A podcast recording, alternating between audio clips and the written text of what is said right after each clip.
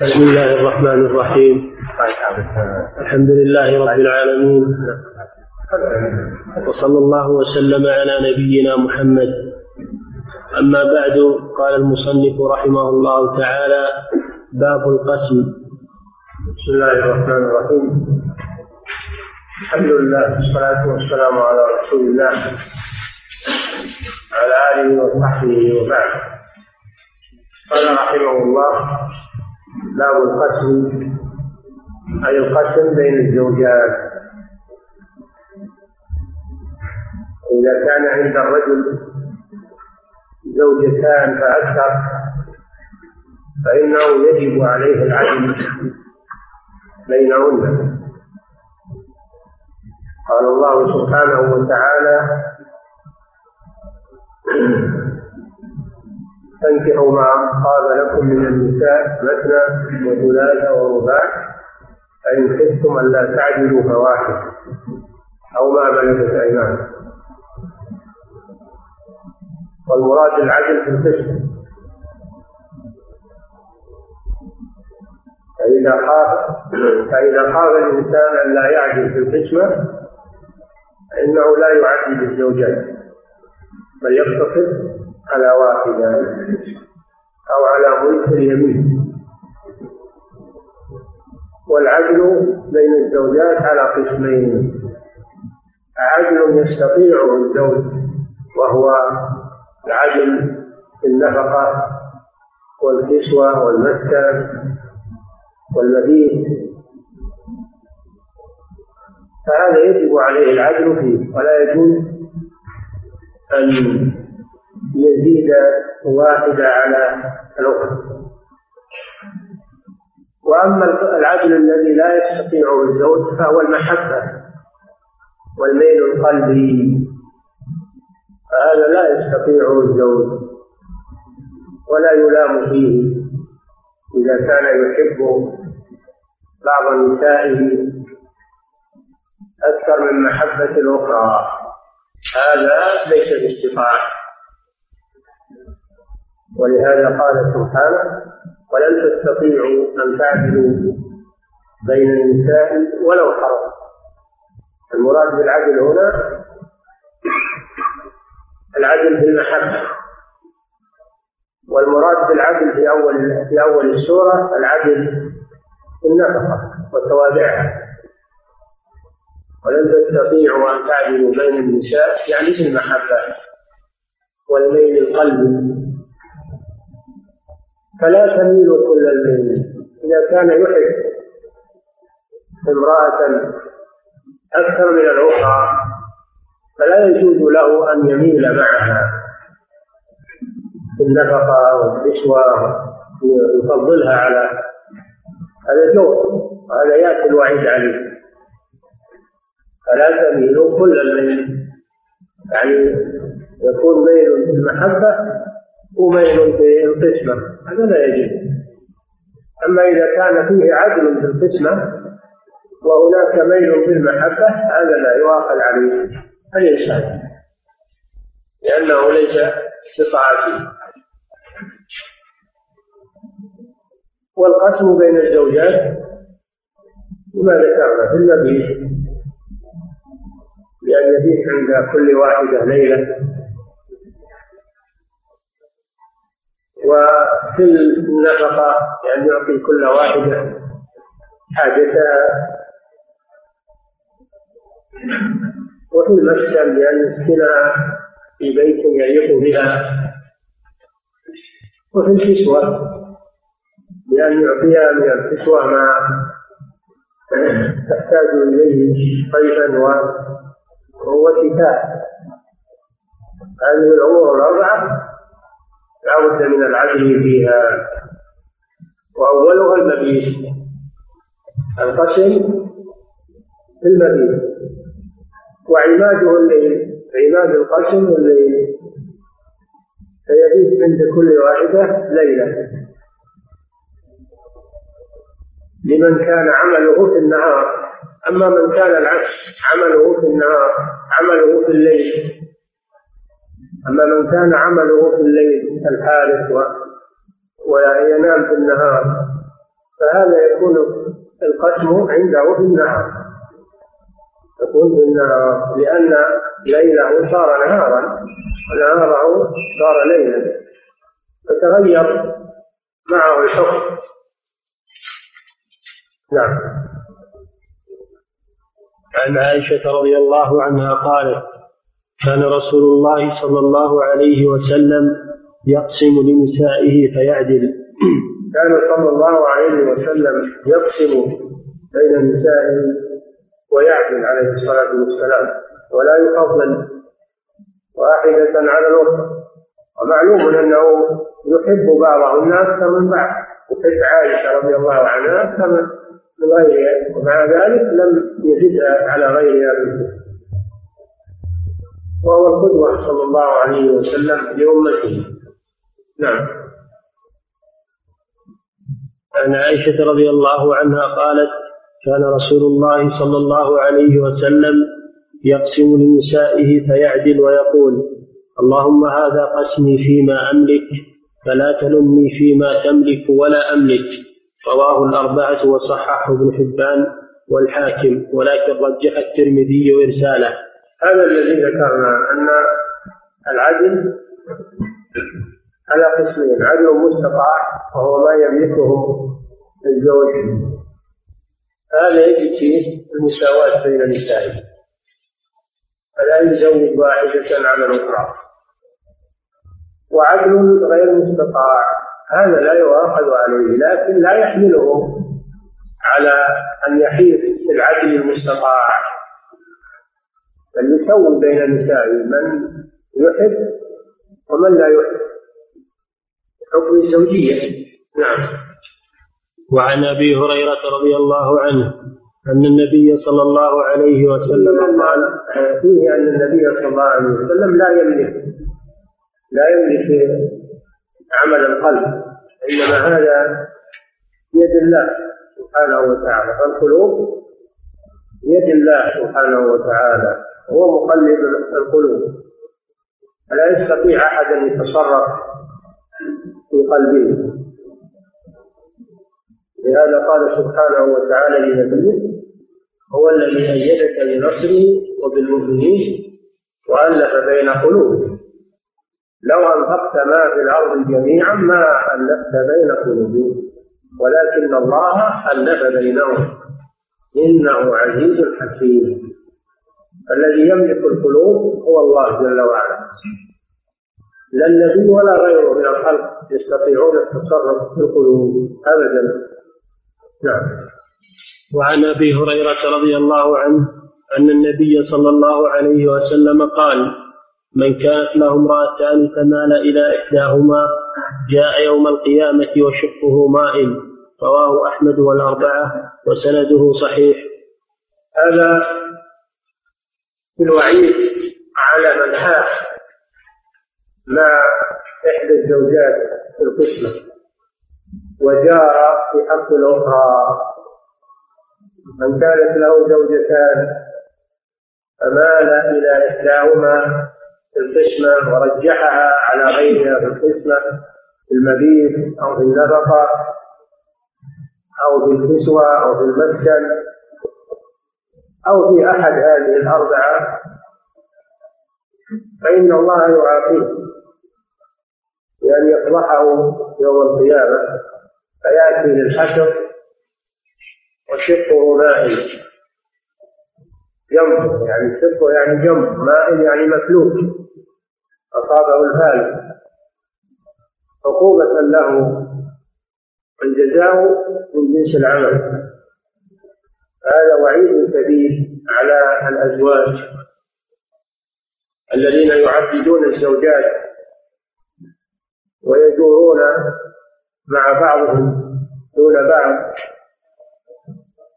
أنهم وإن سلموا في الدنيا من العقوبة فإن عقوبة الآخرة تنتظرهم ولن يثبتوا منها يوم القيامة. لأن بعض الأزواج كالبهائم إذا تزوج النساء فإنه يسيء العشرة ويسيء التصرف مع المرأة التي لا يرغبها. ويظن ان إن هذا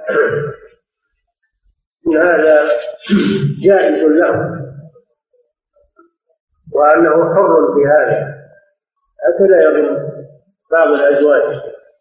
وهذا جهل وظلم يؤاخذه الله عليه عاجلا أو آجلا. فيجب على الزوج أن يتقي الله وأن يعدل بين نسائه. كما كان النبي صلى الله عليه وسلم يعدل ويخاف ان أن يأتي يوم القيامة أمام الخلق. وشقه وجنبه مائل يعني مصاب بالبال الذي يعطله عليه عقوبة له. عليك الأزواج ينتبهون لهذا. كثيرا ما تشتكي النساء من ظلم الأزواج وجور الأزواج. ويظنون ويظن هؤلاء الأزواج أنهم أحرار وأنهم مهملون. ولا يظنون أن الله سبحانه رقيب عليهم حسيب عليهم ويظن أن الزوجة إذا قهرت وسكتت فإن حقها يضيع. لا حقها لا يضيع. بل هو محفوظ. والله جل وعلا يمهل ولا يهمل يأتي يوم القيامة وشقه ماء من العقوبة. هذا وعيد شديد. الله جل وعلا يقول فإن خفتم ألا تعدلوا فواحد لأن الواحدة تقبل منك ما جاء. ولكن إذا كنا متعددات وزلت مع إحداهن فهي لا ترضى بهذا نعم. وعن أنس رضي الله عنه قال من السنة إذا تزوج الرجل البكر على الثيب أقام عندها سبعا ثم قسم وإذا تزوج الثيب أقام عندها ثلاثا ثم قسم. متفق عليه واللفظ للبخاري. نعم. الشرع ما ترك شيئا إلا وبينه للناس وحكم فيه. فإذا تزوج الرجل امرأة جديدة وعنده امرأة سابقة فأكثر الشارع وضع له حدا. من المعلوم إن العريس إنه يميل إلى الزوجة الجديدة ويفرح بها. والشارع ما أغلق عليه الباب وحرمه من الفرح. ولا أطلق له العنان يضرب الاخريات بل وضع له حد. له حدا إذا تزوج بكرا فإنه يقيم عندها سبع سبع ليال. من أجل أن يحصل له فرحه وسروره وسرورها ولأنها أيضا بكر وغريبة. وفارقت أهلها فتحتاج إلى من يؤنسها ويطمئنها. ففيها مصلحة للزوج ومصلحة للزوج سبع ليال هذا مع البكر ثم يقسم بين نسائه الباقيات بعد السبع تكون العريشة كغيرها من بقية الزوجات. لها قسمها. وإن تزوج ثيبا وهي من سبق لها تزوجت بغيره ووطئها فهذه يقسم يبيت عندها ثلاث ليال على النصف من من الثلاث. ثم يحكم بين النساء لأن السيد تكون قد اعتادت على الزواج واعتادت على الزوج يكفيها ثلاث. ولا بالذكر فإنها غريبة وشديدة على الزوج وعلى الزواج. تحتاج إلى ما يطمئنها ويؤنسها فيبيت عند السيد ثلاث ليالي ثم يقسم بين نسائه وتكون الجديدة مثل القديمات. ليس لها إلا حقها من الليالي. هذا هو العدل الذي جاء به الإسلام. فلم يحرم الزوج من الاستمتاع بزوجته الجديدة؟ ويجعلها مثل غيرها من القديمات. ولم ولم يجحف في حق الباقيات يترك الزوج عند الجديدة مدة طويلة تضر بالباقيات هذا من العدل الذي جاء به الإسلام. نعم. وعن أم سلمة رضي الله عنها أن النبي صلى الله عليه وسلم لما تزوجها فقام عندها ثلاثا. وقال إنه ليس بك على أهلك هوان. إن شئت إن شئت سبعت لك وإن سبعت لك سبعت لنسائي. رواه مسلم. نعم. وعن عائشه هذا الحديث عن أم سلمة رضي الله عنها. أم سلمة هي هند بنت أبي أمية المخزومية الصحابية الجليلة. كانت زوجا اليوم لأبي سلمة رضي الله عنه توفي عنها في المدينة. توفي عنها أبو سلمة صحابي الجليل في المدينة. تزوجها رسول الله صلى الله عليه وسلم وكلاهما من المهاجرين أم سلمة وأبو سلمة من المهاجرين. بل هاجرا الهجرتين الهجرة إلى الحبشة والهجرة إلى المدينة. زوجها رسول الله صلى الله عليه وسلم بعد أبي سلمة رضي الله عنه. وهي تيب لها أولاد. فأقام عندها ثلاثا هذا كما في الحديث السابق. إذا تزوج ثيبا أقام عندها ثلاثا هذه سنة عملية والحديث الذي قبله سنة قولية. ثم إنه قال لها ليس بك هوى ليس ليس عليه ليس بك هوان على أهلك. يعني أهلها يعني الزوج. الزوج أهل للزوجة والزوجة أهل للزوج. كل منهما أهل للآخر. ليس ليس بك هوان على أهلك. يعني على زوجك. الرسول صلى الله عليه وسلم. إن شئت سبعت لك. يعني أقمت عندك سبع ليال. وإن سبعت لك سبعت لنسائك هذا من العدل هذا من العدل فلو زوجها على حقها من الثلاث فإنه يقضي لنسائه مثلها. هذا من عدله صلى الله عليه وسلم.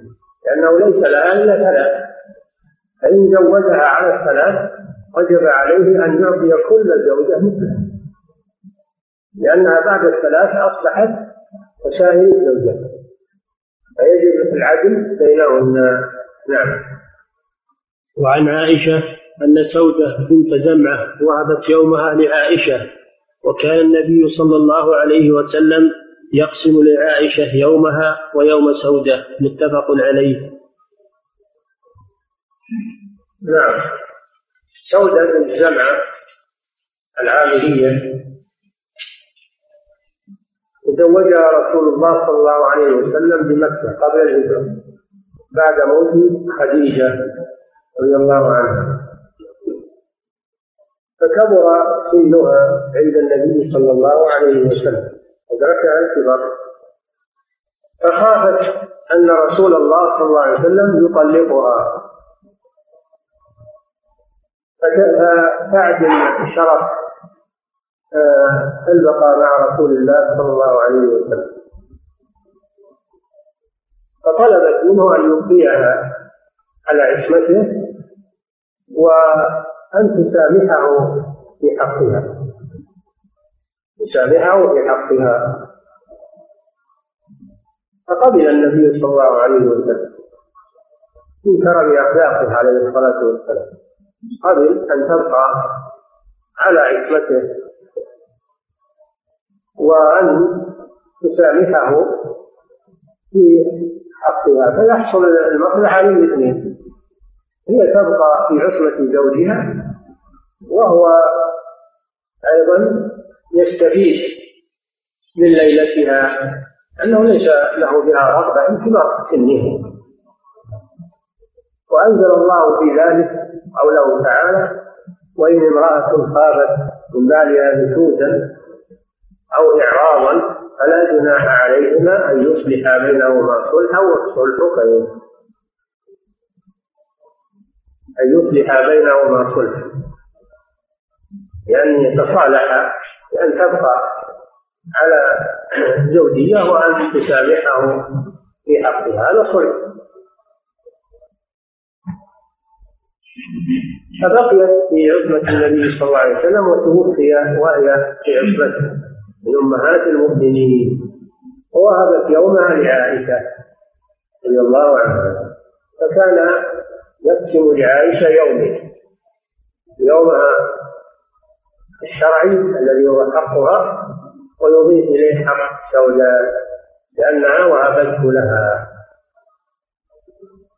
لأنها وهبته لها. فدل هذا على أن للزوجة أن تسامح زوجها عن حقها وللزوج أن يقبل ذلك لأن هذا من باب الصلح وهو حق لها تنازلت عنه وهو أيضا حق له الطلاق فتنازل عنه فكل من الزوجين تنازل عن حق له من باب الصلح وهذا من عدل الإسلام وأنه شامل لمصالح العباد فإن امرأة خافت من بعدها نشوزا أو إعراضا فلا جناح عليهما أن يصلح بينهما صلحا والصلح خير. نعم. وأن للمرأة أن تهب حقها لضرتها. لا أن تهبه لضرتها. نعم. وعن عروة رضي الله عنه قال قالت عائشة رضي الله عنها يا ابن أختي كان رسول الله صلى الله عليه وسلم لا يفضل بعضنا على بعض في القسم من مكته عندنا وكان قل يوم إلا وهو يطوف علينا جميعا فيدنو من كل امرأة من غير مسيس حتى يبلغ التي هو يومها فيبيت عندها رواه أحمد وأبو داود واللفظ له وصححه الحاكم. نعم. هذا حديث عروة بن الزبير. عروة بن الزبير. عروة تابعي. وقالته عائشة. عروة أمه أسماء بنت أبي بكر الصديق. وعائشة قالت عائشة بنت أبي بكر الصديق. ولهذا قالت له يا ابن أختي. لأنه ابن لأختها أسماء رضي الله تعالى عنهما كان النبي صلى الله عليه وسلم يقسم بيننا ويعدل وكان وكان يطوف عليهن بالنهار. فيدخل على النساء على نسائه من غير و من غير مكيس يعني من غير جماع. فدل هذا على أن عماد القتل في الليل لانها قالت ويبيت عند التي لها الليلة. فدل على أن عماد القتل في الليل. والنهار تابع لليل النهار تابع لليل لكن لا يمنع أنه يدخل على المرأة الأخرى لحاجة يدخل عليها لحاجة من غير أن يمسها أي من غير أن يجامعها. في في في يوم ضرتها لا يجوز له أن يجامع الزوجة في يوم ضرتها بل يدخل عليها للحاجة هذا لا حرج فيه. ولا بأس أنه يلمسها بيده وأنه يقبلها. هذا كله لا بأس به إنما الممنوع الجماع في يوم الضرة الأخرى نعم. ولمسلم عن عائشة رضي الله عنها قالت فدل هذا على مسألتين المسألة الأولى أن عباد القسم في الليل. والمسألة الثانية أن النهار تابع لليل. ولكن لا يمنع أن الزوج يدخل على المرأة الأخرى التي ليس يومها يدخل عليها لحاجة. إلا أنه لا يطأها هذا ممنوع عليه. نعم. ولمسلم عن عائشة رضي الله عنها قالت كان رسول الله صلى الله عليه وسلم إذا صلى العصر دار على نسائه ثم يدنو منهن الحديث. ثم ثم يدنو منهن. يدنو منهن. نعم. هذا مثل الحديث الذي قبله. إلا أن الحديث الذي قبله مطلق. كان يدخل على نسائه في النهار وهذا الحديث حدد الوقت الذي كان صلى الله عليه وسلم يدخل فيه على نسائه وأنه بعد العصر. وأنه يدنو منهن يدنو منهن بمعنى أنه يستمتع منها بالقبلة وباللمس لكنه لا يجامعها كما في الحديث الذي قبله. نعم. وعن عائشة رضي الله عنها أن رسول الله صلى الله عليه وسلم كان يسأل في مرضه الذي مات فيه أين أنا غدا؟ يريد يوم عائشة. فأذن له أزواجه يكون حيث شاء. فكان في بيت عائشة متفق عليه. اتفق أن النبي صلى الله عليه وسلم كان يقسم بين نسائه ويعدل عليه الصلاة والسلام. ولما مرض مرض الموت عليه الصلاة والسلام استمر في القسمة وهو مريض. دل على أن المريض يقسم بين زوجاته أنه يجب عليه في حال الصحة وفي حال المرض أن يقسم بين زوجاته إلا إذا سمحنا له أن يمرض في بيت إحداهن. كان صلى الله عليه وسلم يسأل أين أنا غدا. يعرض صلى الله عليه وسلم بطلب.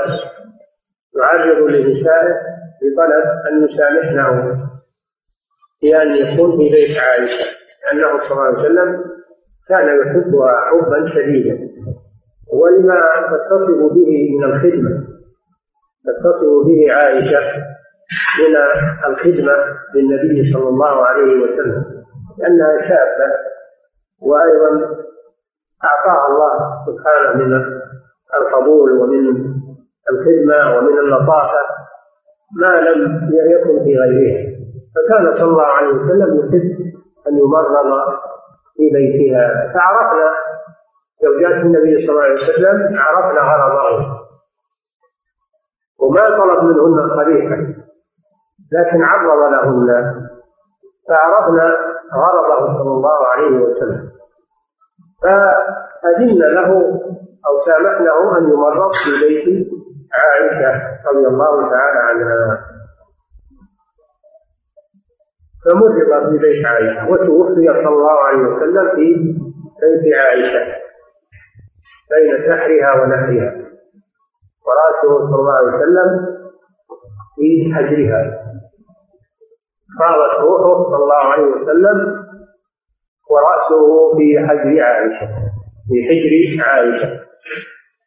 هذا فيه فضيلة لعائشة رضي الله تعالى عنها. وفي أن المريض يجب عليه القسم لأن النبي صلى الله عليه وسلم ما امتنع من القسمة وهو مريض. وفيه فائدة ثالثة وهي التي ساق المصنف الحديث من أجلها في هذا الباب أنه إذا أذن الزوجات للزوج أن أن يمرض في بيت إحداهن أن ذلك يبيح للزوج أن يمرض ولا يكون بهذا حيث لأنهن أسقطن حقهن. وفيه أنه ينبغي للنساء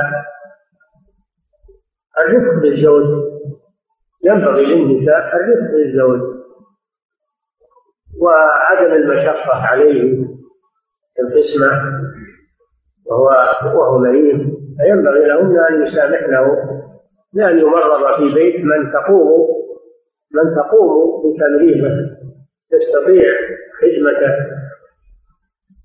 رفقا به ورحمة به. نعم. وعنها قالت كان رسول الله صلى الله عليه وسلم إذا أراد سفرا أقرع بين نسائه فأيتهن خرج سهمها خرج بها معه متفق عليه. وهذا دليل على أن المسافر أيضا يجب عليه العدل بين نسائه وأنه لا يسافر لمن شاء منهن.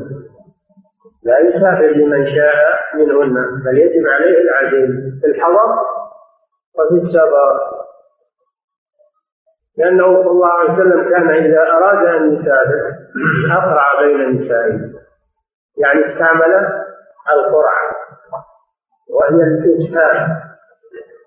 سمى الإسهام. وذلك بأن تكتب أسماء المخترعين كل يكتب اسمه في رقعة أو في ورقة.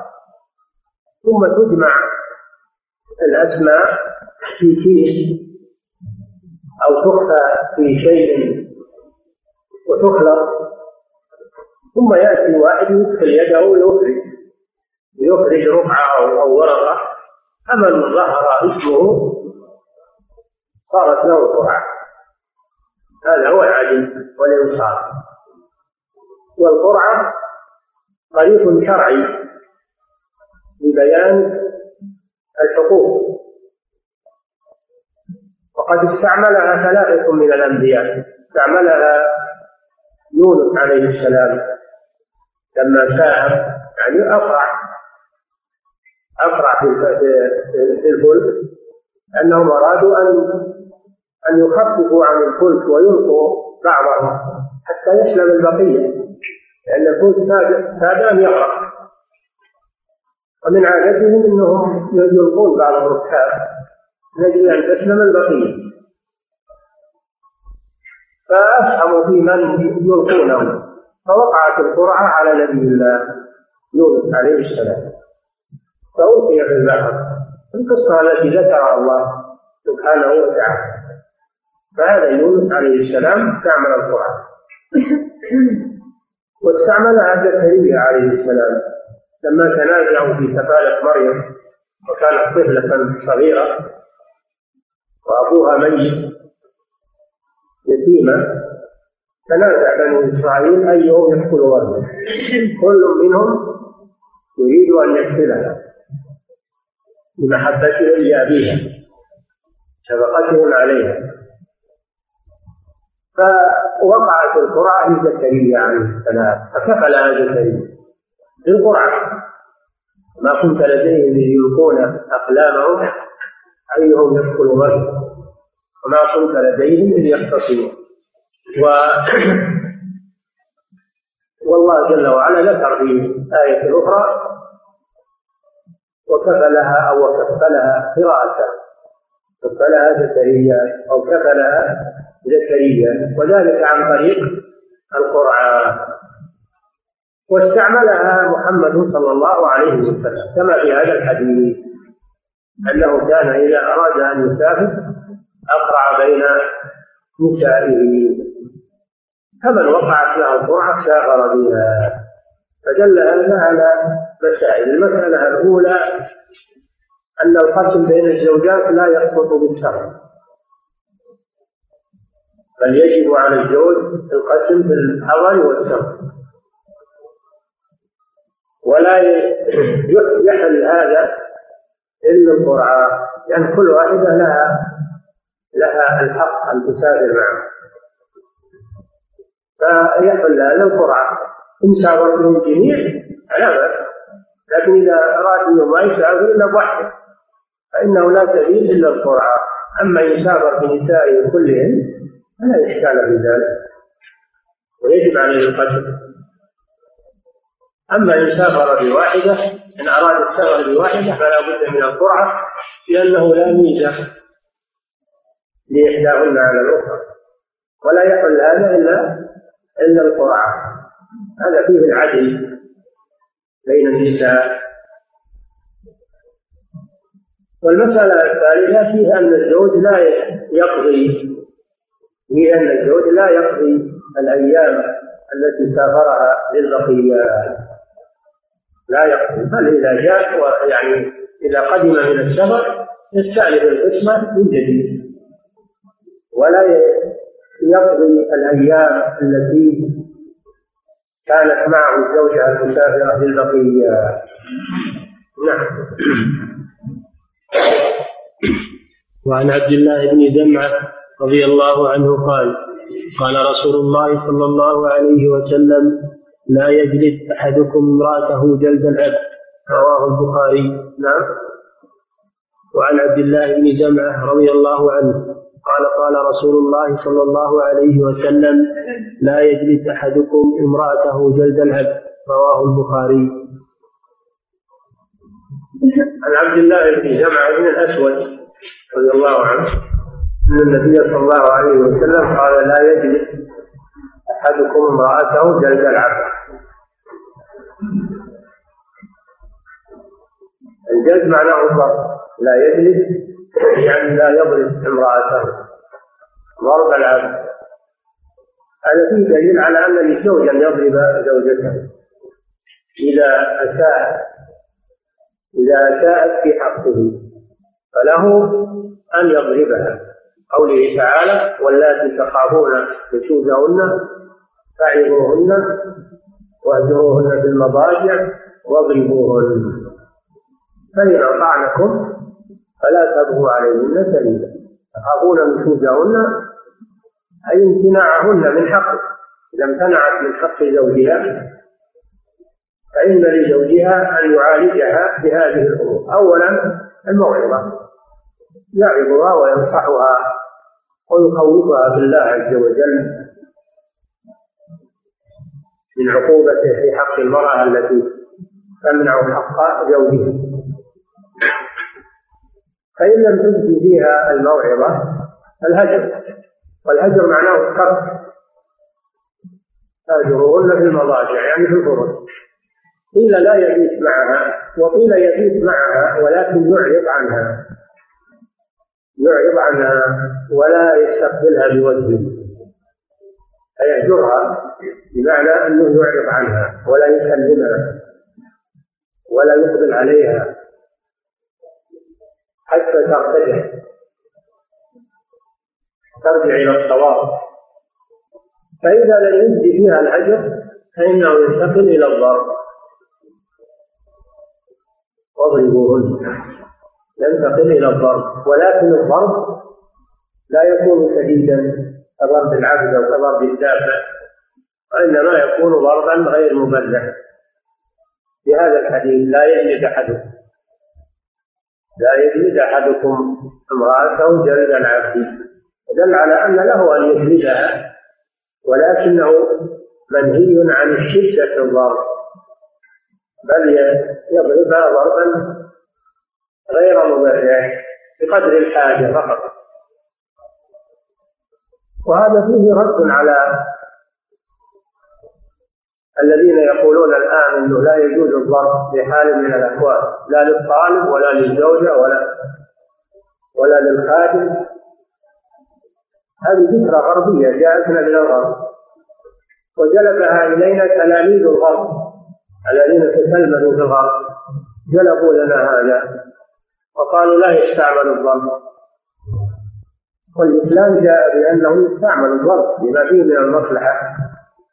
لكنه يكون ضربا غير مبرح لا يكسر عظما ولا يشق جلدا يكون ضربا يؤلم المضروب ولكنه لا يبقى له أثر لا يبقى له أثر في جلده. أثر جراحة أو أثر كسر لا. الضرب ينتهي بنهاية آه، مفعوله. ولا يبقى له ضرر في جسم المضروب هذا هو المطلوب فالضرب وسيلة من وسائل التربية الإسلامية جاء بها الإسلام للزوجة وللمربي. اضربوهم النبي صلى الله عليه وسلم يقول للأولاد اضربوهم عليها بعشر على الصلاة. فضربوهم فيشرع ضرب الزوجة عند النشوز ويشرع ضرب الولد.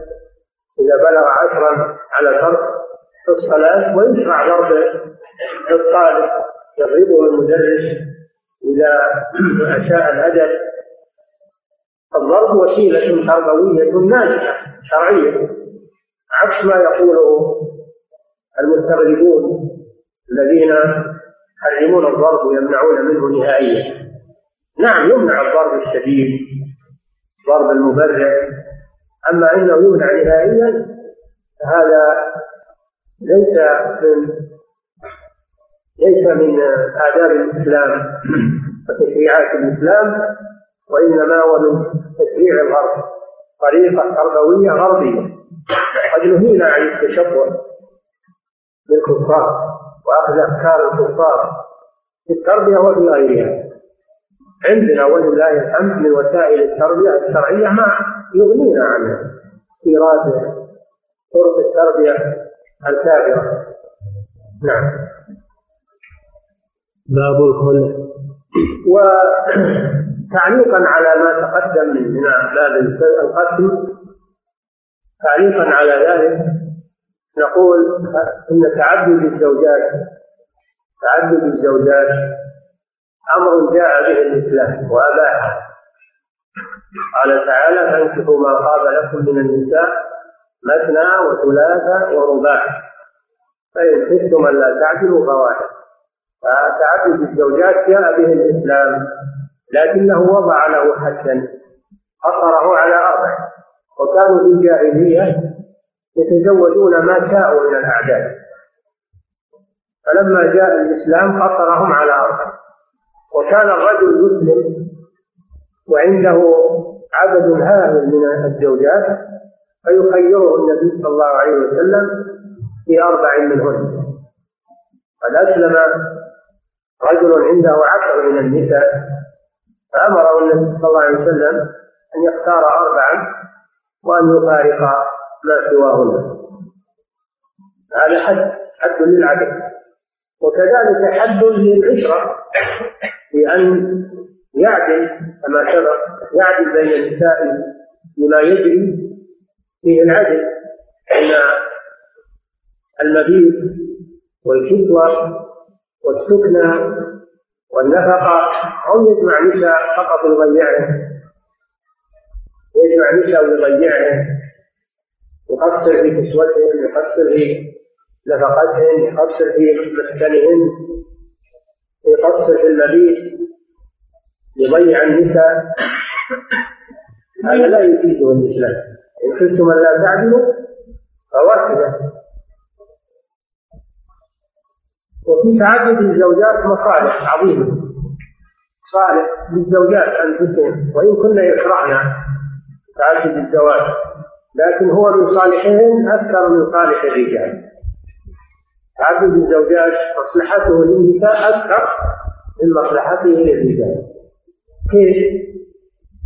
لأنه من المعلوم أن عدد النساء في المجتمعات أكثر من عدد الرجال. هذا شيء معروف. وثانيا أن الرجال يعتريهم الكوارث والحوادث والحروب ويسافرون ويحصل عليهم كوارث فيها فتبقى النساء عوارض تبقى النساء عوارض إذا مات أزواجهن أو قتلوا. أو فقدوا تبقى النساء عوارض فلو قصر كل رجل على امرأة بقي كم هائل من النساء ليس لهن من يعولهن. ليس لهن من يعولهن. وأي كون المرأة تكون رابعة أربع مع زوج أو تكون أيما عانسة ليس لها من يعولها بالله عليكم أيها الشباب أنها تكون مع زوج رابعة أربع ويبيت عندها ليلة من أربع ليالي ويسكنها ويكسوها وينفق عليها.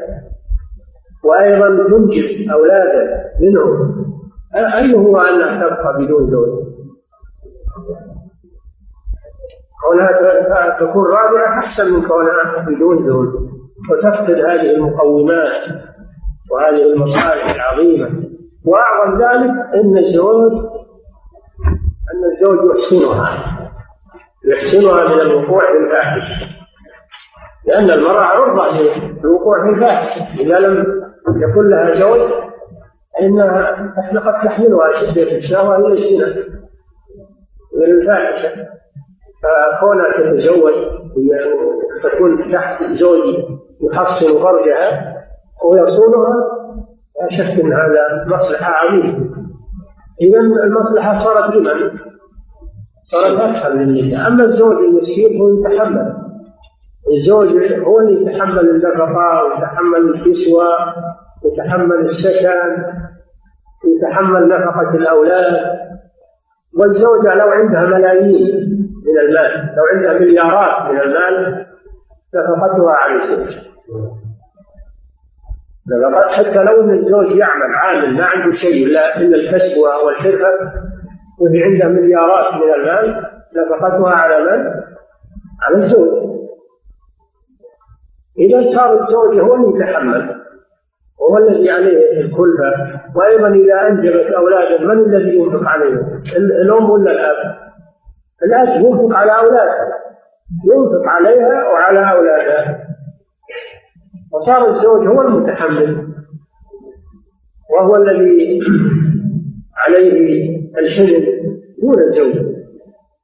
إذا صارت الرابحة هي الزوجة التي تكون مع الزوجات المتعددات. نعم الزوج معروف انه إنه له مصالح من التعدد قد يكون عنده شدة شهوة. ولا تعبه الزوجة الواحدة. يحتاج إلى عدة زوجات لاستفراغ شهوته التي هي خطر عليه.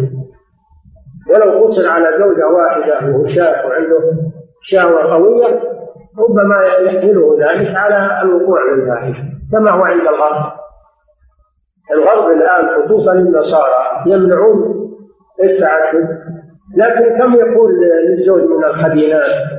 والصواحب فهم يمنعون ما أحل الله ويحلون ما حرم الله. يمنعون الزوج من تعدد الزوجات الذي أحله الله ويبيحون له الزنا واتخاذ الاقدام والصواحب. هذا شيء معروف عندهم يصاحب من شاء لكن لا يتزوج ذلك. شوف عمل بصيرة ولا حول ولا قوة إلا بالله. يصاحب من شاء من الفتيات ويزني ولكن هذا أهون عندهم من أنه يتزوج امرأة ثانية. هذا من المحاكاة لله ولرسله ولكتبه على عكس الفطرة وعكس الشريعة الشريعة الربانية. كل شريعة. تعدد موجود في موجود في الشرائع السابقة. كم لسليمان عليه السلام من زوجته؟ كم وكم؟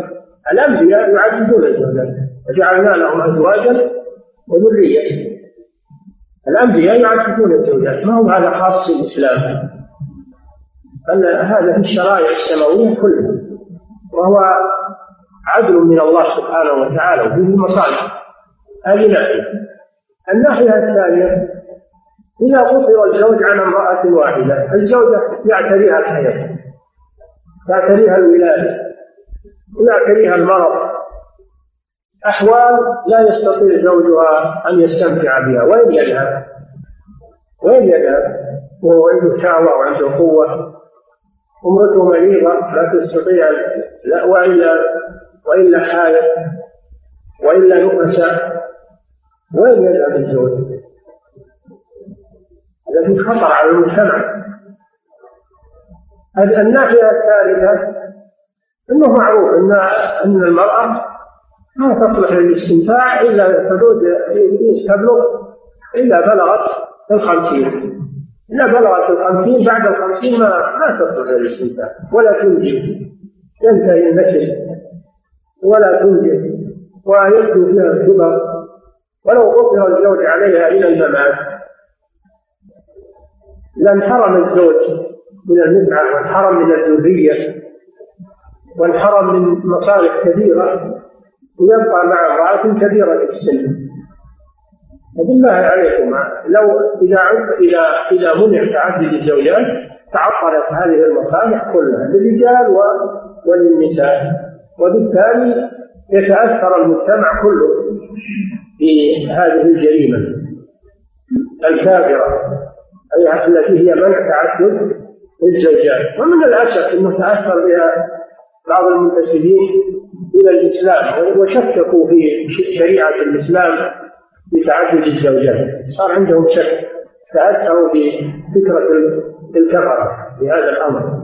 وما فكروا في مصالح تعدد الزوجات وما فيه من المصالح العظيمة للزوج وللزوجات. ما فكروا في هذا؟ نسأل الله أن يهدي ضال المسلمين. وأن يبصرهم بأمور دينهم وأن يتفقهوا في دينهم. هذه نتيجة عدم الفقه في دين الله عز وجل وعدم التدبر لنصوص الشرع وما فيها من المصالح عدم التفهم لأحكام الشرع ما فيها من المصالح.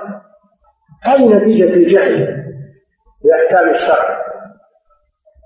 ولذلك صاروا يتأثرون بأفكار الغرب لأنهم لا يفهمون أحكام الشرع. وحكم الشرع في تشريعاته. فلذلك صارت تنطلي عليهم شبهات الفقهاء لأن تعدد الزوجات فيه ظلم فيه ظلم للمرأة فيه إهانة للمرأة فيه فيه كذا وكذا.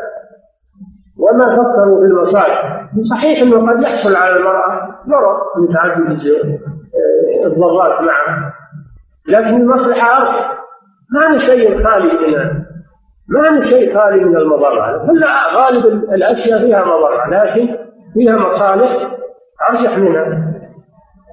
الجهاد في سبيل الله أليس فيه قتل وفيه جراحة وفيه أخطار لكن المصلحة فيها أرجح. كتب عليكم القتال وهو كره لكم وعسى أن تكرهوا شيئا وهو خير لكم وعسى أن تحبوا شيئا وهو شر لكم. والله يعلم وأنتم لا تعلمون. لا يجب النظر المصالح والمفاسد. والله إن كانت المفاسد أكثر آه، أن هذا الشيء حرام. أو كانت المفاسد والمصالح متساوية هذا الشيء حرام. أما إذا كانت المصلحة أرجح من المفسدة فهذا شيء مشروع. ولا شيء يخلو من شيء من المضار أو من المفاسد. هذا شيء. كل شيء جديد. لا بد في شيء من المضار. فإذا كان في تعدد الزوجات ضرر على النساء لكن المصلحة لهن وللأزواج أكثر. المصلحة أرجح من المفسد ولا فيه إلا الصبر والعاقبة للمتقين. نسال الله أن يوفق الجميع لما يحب ويرضى. صلى الله وسلم على نبينا محمد وعلى آله وصحبه أجمعين. نعم. فضيلة الشيخ لو طلق إنسان امرأته نعم. لو طلق إنسان امرأته ثم عادت إليه واشترط عليها عدم المبيت. فهل هذا جائز؟ إذا رضيت بهذا رضيت بعدم المبيت فلا بأس لأن هذا حق. حق لأن هذا حق لها فإذا رضيت بإسقاطه فلا بأس. نعم. فضيلة الشيخ ذكرتم أن للزوجة التنازل عن حقها لزوجها. أليس على هذا؟ يجوز زواج المسيار؟ إذ لا فرق بين الأمرين. يجوز. للمرأة أن تتنازل عن حقها. لكن ليس كل حق. ليس كل حق. تنازل عن عن أن يكون الزوج طيبا عليها هذا ما يجوز. لو قالت ترى مالك علي سلطة لو قالت ترى مالك علي سلطة ترى أروح وجهي وأتصرف ولا تمنعني ولا علي سلطة هذا يجوز الشرع الرجال قوامون على النساء. زواج المسيار فيه إسقاط لقوامة الرجل على المرأة أليس كذلك؟ هذه ناحية الناحية الثانية من الذي يصون امرأته ويحفظها من الضياع ومن تسلط أهل الشر عليها إذا لم تكن عندك. إذا تركتها ولم تكن عندك ولا تدري وين تروح ولا وين تجي ولا مع مع من مع من تجلس ومع من تذهب؟ أليس هذا ضرر؟ ضرر عظيم. يعرض الزوج زوجته في فراشك للخطر لأنها غايبة عنك وليس وليس تحت آه، رعايته. هذا خطر في زواج النساء وهم يشترطون إن ما الزوج إن الزوج ما يتسلمها ولا بس يجي يقضي حاجته منها ويخليها. هذا ضياع. ثالثا الأولاد إذا صارت الزوجة ما عنده وجاء منها أولاد من يصيرون عنده؟ من يقوم عليهم؟ من يربيهم؟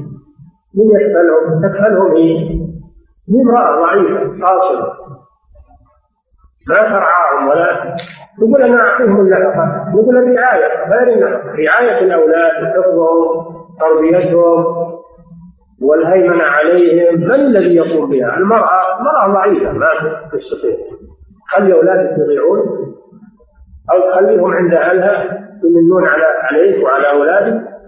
هذه مضار. فزواج المسيار إذا نظرنا للأصل وتوفر الشروط نقول أنه صحيح.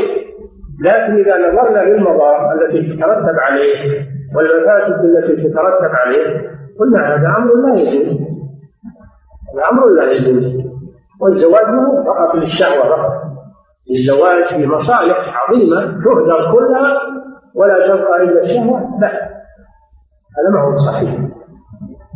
فلأجل ما يترتب عليه من المفاسد نقول إنه لا يجوز. نعم. فضيلة الشيخ هل للزوج أن يزيد في القسم؟ نعم. هل للزوج أن يزيد في القسم عند الزوجة الجديدة بأن يجعل السبع في القسم؟ نعم.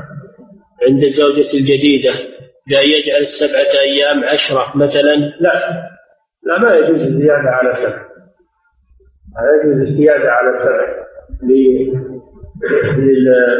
للذكر ولا الزيادة على ثلاثة للسيد إلا إذا كان يبي يعطي الباقيات مثلها نعم. فضيلة الشيخ لو جامع الأولى في نهار يوم الثانية هل عليه إثم في ذلك؟ نعم. عليه في ذلك لا يجوز أن يجامع يجامع الزوجة في يوم ضرتها. هذا ما يجوز. لكن يجوز له يدخل للحاجة. يجوز له يلبسها أو يقبلها فقط. أما الجماع النبي صلى الله عليه وسلم كما سمع من غير أن يمسها وغير أن يجامعها. فلا يجوز هذا. نعم. فضيلة الشيخ هل واجب على الزوجة أن تخدم زوجها أم من باب الإحسان إلى الزوج؟ هذا يرجع فيه إلى عرف المجتمع. خدمة المرأة للزوج يرجع فيه إلى عرف المجتمع. الصحابيات كن يخدمن أزواجهن. ما ذكر أن امرأة يعني امتنعت من خدمة زوجته زوجها ولا من القيام بشؤون البيت والنبي صلى الله عليه وسلم قال والمرأة راعية في بيت زوجها مسؤولة عن رعيتها. فاطمة بنت محمد صلى الله عليه وسلم كلفها العمل في البيت وأثرت الخربة في في عنقها. روي تحمل الخربة هي بنت الرسول صلى الله عليه وسلم. وطلبت من الرسول أن يعطيها خادما. فلم يعطها الرسول صلى الله عليه وسلم. طلبت أن يعطيها خادما من بيت المال. فلم يعطها صلى الله عليه وسلم. وأرشدها إلى الذكر إلى ذكر الله التسبيح والتهليل. وأن هذا يعينها على فدل هذا على أن نساء الصحابة وبنت الرسول صلى الله عليه وسلم يخدمن في البيوت ويقومن بعمل في البيوت. نعم. فضيلة الشيخ من كانت له امرأتان الأولى طائعة والأخرى عاصية فهل له أن يعطي الأولى ما لا يعطي الأخرى ويقسم لها ما لا يقسم للأخرى؟ لا ما يجوز له يحيف مع المرأة المطيعة أكثر من المرأة التي عندها تمنى. لكن له أن يعمل معها ما أرشد إليه الشرع يعظها ثم آه، يهجرها بالمبدأ ثم يضربها. فإذا لم يجد هذا فإنه يشكل يشكل حكمان يشكل حكمان ينظران في أمر الزوجين إما بالإصلاح وإما بالفرار. فبعثوا حكما من أهله وحكما من أهلها إن يريد إصلاحا يوفق الله بينهم. نعم. أما أنه يحيط مع إحداهن فهذا لا يجوز. نعم. فضيلة الشيخ. وإن خفتم شقاق بينهما فابعثوا حكما من أهله وحكما من أهله الإسلام ما ترك شيء ما وضع له حل نعم. فضيلة الشيخ القسم هل له حد أعلى من الأيام أم أنه على حسب رغبة الزوج؟ لا ما هو على حسب رغبة الزوج كل واحدة يجب عندها ليلة القسم كل واحدة يبيت عندها ليلة سواء كنا اثنتين أو كل واحدة ليلة نعم. فضيلة الشيخ هل يستفاد من حديث سودة أن المرأة من حقها أن تختار من تريد من النساء إذا أرادت أن تتنازل عن حقها؟ نعم لها ذلك لها أن تختار من تريد من ضراتها وتهب لها حقها. هذا حق لا تعطيه من شاء؟ نعم. نعم. فضيلة الشيخ هل الأصل في الزواج التعدد؟ الأصل مباح التعدد وعدم التعدد كله سواء ما نقول الأصل كذا ولا كله جائز الحمد لله. وهذا من التكلف. هذا من التكلف نقول الأصل كذا أو الأصل الله اباح هذا وهذا خلاص. والإنسان يتبع ما يرى فيه المصلحة. نعم. فضيلة الشيخ إذا تكررت القرعة في السفر على زوجة نعم. إذا تكررت القرعة في السفر على زوجة أكثر من مرة فما الحكم في ذلك؟ وين يعني في عدة أسفار؟ إي نعم. لا. بأس إذا تكررت في سفر آخر ما في ذلك هذا حقها نعم. فضيلة الشيخ هل ينصح بالتعدد نصيحة عامة؟ نعم. هل ينصح بالتعدد نصيحة عامة؟ نقول هذا راجع إلى حالة الزوج من كان عنده الاستطاعة والقيام بالعدل فإنه يعدل ومن لم يكن عنده الاستطاعة فإنه يقتصر على واحد. كما في الآية الكريمة. نعم. فضيلة الشيخ تقول إحدى الزوجات المسلمات ألف خليلة ولا خليلة أي لزوجها فما توجيهكم؟ نعم. تقول إحدى الزوجات المسلمات ألف خليلة ولا حليلة أي لزوجها فما توجيهكم؟ هذا ليس عن الإسلام. اللي تقول أن الزنا خير من تعدد الزوجات هذه معارضة لحكم الله عز وجل. يجب على القائلة أن تتوب إلى الله عز وجل. أن تتوب إلى الله. وقد يكون حملها على هذا ما هو يعني كره للحكم الشرعي قد يكون حملها على هذا وغيره شدة الغضب. لكن إن كانت في عقلها واختيارها ولا عندها غضب صار آه، عندها هذا الكلام. فإنها تكون مرتدة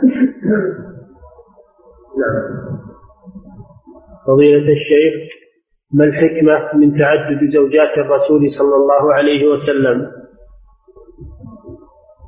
الحكمة في تعدد زوجات الرسول مثل الحكمة في تعدد زوجات المؤمنين. فيها المصالح. المصالح المتعددة التي ذكرنا لكم شيئا منها. هذا في زوجات الرسول وغيره وتزيد زوجات الرسول على غيرهن لأنهن يتحملن عن الرسول صلى الله عليه وسلم الشريعة ويروين عنه الأحاديث ويبلغنها للناس هذا من مزايا تعدد زوجات الرسول عليه الصلاة والسلام. نعم. فضيلة الشيخ ما رأيكم في الزواج بنية الطلاق؟ هذا ترتب عليه مفاسد فلا يجوز لأنه ترتب عليه مفاسد يتزوج كل ليلة ويقلد ويخليه ويضيع الأولاد هذا أمر لا يجوز ما يترتب عليه من الآثار السيئة. نعم. وأيضا هو يشبه المتعة أو يشبه المتعة وخديعة هو المتعة إلا أنها غير مصرح بها. وخديعة للطرف الثالث طبيعة للزوجة. الزوجة ما درت أنه ينوي طلاقها ولا درى وليها أنه ينوي يظنون أنه زواج رغبة زواج بقى تزوجوا. ولو علموا أنه تزوج بنية الطلاق ما ما زوجوه ولا آه، أعطوه قوليتهم والمرأة ما ترضى بهذا تريد زوجا تدوم معه تبقى معه. نعم. هذا خديعة ومكر وترتب عليه مفاسد كثيرة من ضياع الأولاد. نعم. فضيلة الشيخ رجل يريد الزواج من امرأة جميلة ولكنها متبرجة ولكنها متبرجة. نعم. ويقول سأدعوها إلى الالتزام بالشرع بعد الزواج ولعلها تهتدي على يدي. وما يدريك وما يدريك انك تطيعك وانك تنقاد معك أو تمرد زوج عليك وتكون أنت أنت أنت بسببها والنبي صلى الله عليه وسلم يقول عليك بذات الدين. يقول اظهر اظهر بذات الدين. تجد يداك اظهر بذات الدين لا تتزوج المرأة العاصية المتبرجة وتقول لعلها تتوب لعلها أخاف أنت ما تتوب أخاف أنت تتأثر بها. يكتمك جمالها وتذهب معها إلى ما تريد. نعم. فضيلة الشيخ هل المبيت لا بد أن ينام الزوج معها في الفراش؟ أم المقصود المبيت في السكن لأنها قد تكون الزوجة كبيرة في السن. المقصود أنه يبيت عندها في البيت يؤنسها ما في شك أنه إذا بات في البيت عندها قريب منها لو ما في الفراش أنها يعني تطمئن ويحصل عندها ارتياح نفسي يحصل عندها سكينة. لا ما إذا باتت وحدها أو باتت بدون أن يكون عندها الزوج يحصل عندها خوف وقلق. شيء مجرد ومعروف نعم. فضيلة الشيخ إذا كان الزوج كثير السفر بحكم عمله وقد اتفق مع زوجاته على أنه في كل سفر يخرج بواحدة منهن على الترتيب دون أن يقرع بينهن. فما حكم ذلك؟ ما يحصل الاتفاق ما يحصل الاتفاق والنساء غيورات ولا يحصل ما أظن هذا يحصل. استعمال القرعة التي كان يستعملها النبي صلى الله عليه وسلم هي هي الصحيح نعم. فضيلة الشيخ إذا قسم الزوج للثيب سبعة أيام فهل يقضي لبقية الزوجات ما زاد على ثلاثة أيام أو يقضي لكل واحدة سبعة أيام؟ وهذا الحديث كل واحد سبعة أيام يعني يقول وإن سبعت نفسي سبعت نعم. فضيلة الشيخ هل يصح تسمية الزوجة الأخرى برة؟ برة؟ نعم. اي نعم هذا هو اسمه سمى برة هذا هو اسمها نعم. فضيلة الشيخ إذا ضرب الرجل زوجته ضربا غير مبرح وتلفظ عليها بألفاظ قبيحة ثم كرهته وطلب وطلبت الطلاق فهل له أن يطلب منها المهر المدفوع وزيادة أم لا لأنه تسبب في أنها طلبت الطلاق. إذا كان له رغبة فيها ويريدها وهي ما تريده فله أن يخالعها أو يقبل ما تبذله له. فلا جناح عليهما فيما افتدته فإن خفتم أن لا يقيم حدود الله فلا جناح عليهما في نفسه المهم أنه له رغبة فيها. إذا كان له رغبة فيها يريدها وما تريده فله أن يقبل الخلع الذي تدفعه له والفدية التي تدفعها له. فلا جناح عليهما فيما افتدت به قليلا كان أو كثيرا. نعم. أما إذا كان لا يريدها ولا يرغبها وإنما يمسكها من أجل أن تفتدي منها هذا حرام عليه. ولا تعبدوهن لتذهبوا ببعض ما أتيتموهن إذا كان ما فيها رغبة وإنما يمسكها من أجل أن تفتدي منه فهذا حرام عليه. ولا يجوز له. نعم. فضيلة الشيخ امرأة أسقطت حملها بعد أسبوعين من الحمل بواسطة طبيب بحجة صغر صغر الطفل الذي معها حتى تتم الرضاعة فما عليها. هذا حرام. لا يجوز إسقاط الحمل. إلا إذا خيف على أمه من الموت. إذا خيف على أمه من الموت قررت لجنة طبية موثوقة أن هذا الحمل لو بقي فيها عليها خطر أنها تموت فلا بأس بإسقاطه أما إذا كان ما عليها خطر الموت فلا يجوز لها أن تسقط الحمل. نعم. فضيلة الشيخ هناك زوج عدل مع زوجته في النفقة ولكنه لم يعدل معها في المعاملة. نعم. هناك زوج عدل مع زوجته في النفقة. ولكنه لم يعدل معها في المعاملة لا يأكل معها ولا يحدثها. نعم. لا يأكل معها ولا يحدثها. فهل هذا الزوج يدخل في الحديث الذي رواه أبو هريرة؟ إذا ترك حقا من حقوقها المبيت أو النفقة أو الكسوة أو السكنى فهذا هو الميت الذي ورد الوعيد عليه. أما إذا تمم لها هذه الأمور الأربعة قسم لها وأنفق عليها وكساها وسكنها فإنه قام بما يجب عليه. نعم. فضيلة الشيخ أنا حارس في سكن في سكن عمال غير في سكن عمال نعم. غير مسلمين. وبجواري مسجد قريب. وأنا أصلي في مكاني ولا أذهب إلى المسجد. لأنني إذا ذهبت إلى المسجد يدخلون أشياء محرمة فهل صلاتي صحيحة؟ نعم إذا كان تفوت الحراسة إذا ذهبت إلى المسجد تفوت الحراسة ويحصل ويحصل شر في ذهابك فإنك تصلي في مكانه في مكان الحراسة نعم فضيلة الشيخ هل الصواب للطالب هل هل الضرب للطالب يكون لإساءة الأدب؟ هل الضرب للطالب يكون لإساءة الأدب فقط أم أنه يدخل فيه عدم القيام بالواجب من حفظ أو كتابة؟ كله إذا أساء الأدب مع زملاء أو مع المدرس وإذا قصر في في دراسته فيغلبه المدرس بقدر ما يرجعه عن ذلك نعم فضيلة الشيخ لو كان الزوج له بيتان أحدهما في الرياض مثلا وبيته الثاني في بلد آخر فعند السفر يأخذ زوجات زوجاته لبيته الثاني فهل يجوز أن يمكث في البلد الآخر أكثر من مكثه في بلده الأول يأخذ زوجاته لبيته الثاني سافر معه ولا؟ اي نعم ها؟ يسافر معه نعم إذا سافرنا معه هو مثل الحرب يجب عليه القسم مثل ما يقسم في بلده. لأن زوجاته معه. فيقسم بينهم مثل ما يقسم في البلد. نعم. فضيلة الشيخ كيف نوفق بين نهي الرسول صلى الله عليه وسلم عن بيع التمر حتى يبدو صلاحه وبين جوازه للسلم لأهل المدينة؟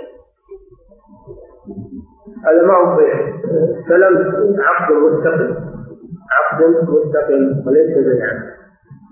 أي وهو تعجيل الثمن وتأجيل المثمن. والسلم ليس فيه شيء معين.